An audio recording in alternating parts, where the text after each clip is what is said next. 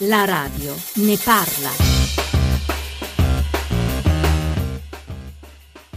Minuti è martedì e come ogni martedì l'apertura della radio ne parla è dedicata alle scadenze fiscali, tasi, tari e altro, un modo per noi di andare a vedere come opera il fisco. Ad esempio, a cosa serve lo scontrino? Buongiorno da Ilaria Sotis e questo per la prima parte, dopo il GR delle 11, la nostra domanda è quella che ci pone una giovane ascoltatrice, da dove nascono i pregiudizi nei confronti di chi sta dentro, di chi è detenuto. Vi porteremo all'interno di un carcere. Domande, idee, opinioni, dubbi non sono parole al vento per noi, ma tutte sollecitazioni che ci aiutano a costruire questa trasmissione come sms e whatsapp al 335 699 2949. La radio ne parla chiocciolarai.it 800 055103 il numero verde e poi i profili Twitter e Facebook di Radio 1 e il nostro sito. Potete scaricare tutti i podcast, non solo delle puntate intere, ma anche di singoli contributi che isoliamo, come l'intervista integrale di ieri alla l'astronauta Samantha Cristoforetti e il memo di Maria Teresa Bisogno da cui iniziamo. Furio Truzzi, presidente Asso Utenti. Sentiamo quali gli adempimenti della settimana per i contribuenti.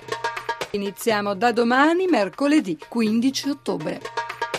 Un obbligo importante è la registrazione delle fatture, degli scontrini e delle ricevute fiscali del mese precedente che riguarda tutti i commercianti e la grande distribuzione. Sempre il 15 ottobre c'è l'obbligo per le partite IVA persone fisiche e per i dipendenti che hanno titoli il pagamento della Tobin Tax. Giovedì 16 invece la volta di Tasi e Tari. Esattamente, i comuni che hanno deliberato entro il 10 di settembre, pubblicato entro il 18 di settembre, le tariffe tariffe eh, vanno pagate. Ricordo che c'è stata una decisione per i comuni alluvionati da Genova e in Liguria di sospendere i pagamenti fino al 31-12, mentre il giorno 16 vi è l'obbligo per i condomini, per le banche, le poste, gli enti pubblici di fare i versamenti delle trattenute operate nel mese di, di settembre per tasse e contributi. Vi è anche l'obbligo per le assicurazioni di pagare i riscatti per le polizze vita versati nel mese di settembre, mentre mentre per le società di intermediazione immobiliare, quelle che trattano i fondi di investimento e gli investimenti, c'è l'obbligo di pagare le imposte del mese precedente sugli interessi o il plusvalenze. Rimane per le partite IVA fisiche e non l'obbligo di pagare l'ottava rata 2013 con lo 0,33% al mese di interessi, mentre solo per le partite fisiche IVA l'obbligo della quinta rata IRPEF 2013 con l'1,32% di interesse. Allora, 335 699 2949 per gli sms e messaggi WhatsApp 800 055 103 è il nostro numero verde. Professor Giuseppe Marini, ordinario di diritto tributario all'Università Roma 3. Buongiorno. Buongiorno. Senta, tra gli appuntamenti che abbiamo ricordato con questo memo, che appunto è riascoltabile eh, dal nostro sito e si può anche scaricare il podcast, c'è questa questione della registrazione degli scontrini fiscali. Intanto una storia travagliata quella dello scontrino fiscale, ce la ricorda rapidamente? Sì, lo scontrino fiscale diciamo che ha più di 30 anni di vita, è stato ideato nel 1980 dall'allora ministro delle finanze Riviglio ed è stato introdotto nell'83, il 19 gennaio dell'83, è stato introdotto l'obbligo di tenere nei negozi un registratore di cassa fiscale in grado di registrare tutte le operazioni. Il ministro delle finanze all'epoca era Francesco Forte. L'entrata in vigore fu graduale fu obbligatorio dal 1 luglio e solo per i servizi commerciali che nel 1981, quindi due anni prima, avevano dichiarato volume d'affari superiore a 200 milioni di lire. Poi via via è stato esteso a tutti gli altri commercianti. Senta, a cosa servono? Ecco, mh, mm, è uno strumento, lo scontrino fiscale, per monitorare le entrate delle attività commerciali. Possiamo dire che è un occhio in più del fisco. All'atto della sua introduzione eh, si diceva che eh, fosse stato inventato anche dell'interesse dei proprietari per evitare che il dipendente seduto alla cassa potesse essere disonesto, quindi si è data anche questa lettura, però diciamo ha la funzione di essere un occhio vigile del, del fisco. Monitorare o controllare? Non è la stessa cosa? monitorare e permettere anche successivi controlli da questo punto di vista. Poi vedremo anche come eh, questi metodi di accertamento sono metodi di accertamento che non è che possono essere eh, estesi in, uh, a 360 gradi. Certo, sono, sono, a campione ovviamente.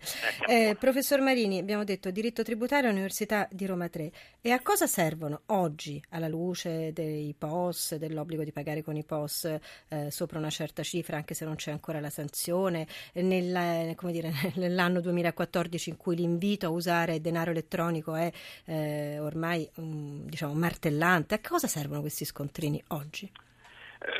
Diciamo, la ratio è sempre quella dell'epoca, cioè è un modo per eh, verificare che non siano sottratte entrate nei confronti del fisco. Poi se questa diciamo, verifica abbia una sua effettività è un altro tipo di discorso, tant'è che nella delega attuale si sta mh, mm, decidendo di andare verso l'abolizione dello scontrino fiscale. Mm. Mh, mm, per alcune, già nel 2004 per i grandi supermercati, in generale per le imprese di grande distribuzione, si prevede che eh, vengono, sono, sono, stati già aboliti gli scontrini fiscali, viene trasmesso tutto in via telematica. Eh, ora, eh, diciamo da, dal punto di vista mh, dell'accertamento, ehm, quando gli scontrini fiscali sono stati omessi, mh, che cosa mh, si può fare? Eh, ehm, il piantonamento alla cassa di, alcuni finanzieri per ogni registrato di cassa probabilmente risolverebbe i problemi della disoccupazione, però è realizzabile, quindi ci potrebbero essere dei piantonamenti al limite temporanei, quindi i controlli non possono sicuramente essere fatti a tappeto. Certo. Ci sono altri strumenti di verifica, quali sono appunto gli studi di settore, le presunzioni, eh, penso diciamo a ad alcuni metodi di accertamento che sono stati estesi ad esempio nei confronti dei ristoranti, nei confronti di bar, penso al tovagliolometro, oppure nei confronti dei, dei parrucchieri, so, lo sciampometro, oppure anche... Dei nomi fantastici. Sì. Senta, visto che lei gioca con le parole e sappiamo bene quanto il rapporto con il fisco è anche un qualcosa che ha a che vedere con la cultura, con un'educazione, no? per cui eh, si dice anche questo deve iniziare eh, dal basso, Beh, ci siamo chiesti, abbiamo provato un po' a guardarci attorno, abbiamo chiesto chiesto vediamo cosa fanno le scuole, se ci sono scuole che si stanno attivando su questo. Sentite cosa ha trovato Francesca Romana Ceci.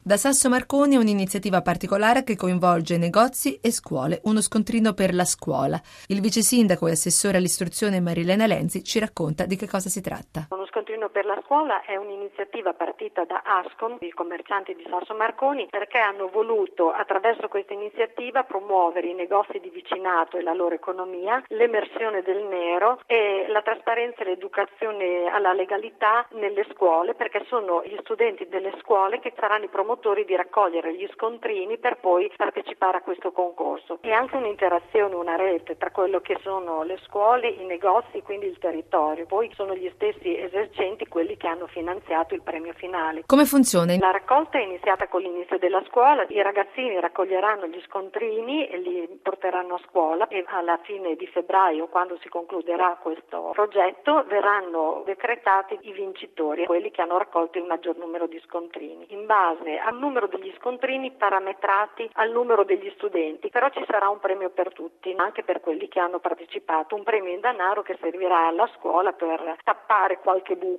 lasciato dalla crisi economica. Quante persone coinvolge questo progetto? Sono circa 1200 studenti, i commercianti sono circa 100 dal fornaio al venditore di abbigliamento, il bar. Si cominciano già a vedere i primi risultati. I bambini fin dai primi giorni avevano già cominciato a raccogliere raccogliere. Nel mio giro per le scuole a inizio anno c'erano già i sacchettini con gli scontrini raccolti e messi da parte, quindi c'era già un gran fermento.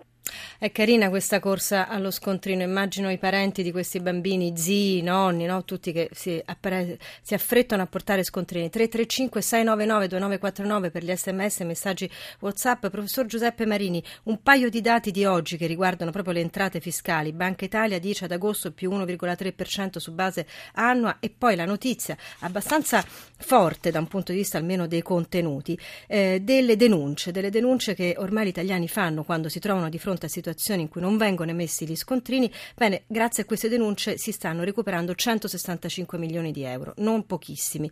Che cosa sta succedendo secondo lei?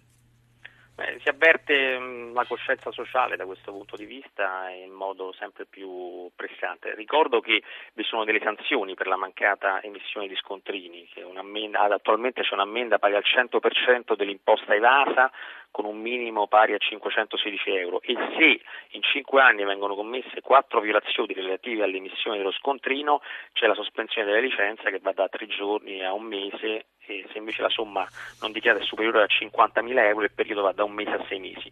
Il problema secondo me è di verificare come abbiamo sentito prima, il discorso della lotteria sugli scontrini, questa potrebbe essere anche un'ipotesi. Sì. Un'altra ipotesi potrebbe essere quella di mh, condizionare la regolarità fiscale dell'acquisto alla possibilità di far valere in giudizio le garanzie, cioè se sì. io, solo se io ho lo scontrino posso far valere in giudizio le garanzie del prodotto che ho acquistato. Ipotesi che si stanno studiando, professor Marini? Diciamo, mm, se ne studiano diverse, poi però nel dettaglio eh, ad oggi non mi sembra che eh, ci siano dei termini precisi, almeno nei provvedimenti legislativi. Un'altra strada di cui mh, mm, ci sono alcuni passaggi diciamo, in una delega che a mio avviso è eh, da percorrere è quella del potenziamento del conflitto di interessi, cioè prevedere che il cliente può scaricarsi, detto così in soldoni, qualcosa dalle imposte se produce lo scontrino o la ricevuta fiscale. E questo quello certo, accade... questo è quello che accade in moltissimi paesi europei. Si fermi un attimo perché poi torniamo con le domande dei nostri ascoltatori. Ora a Rita Franklin, Rolling in the Deep.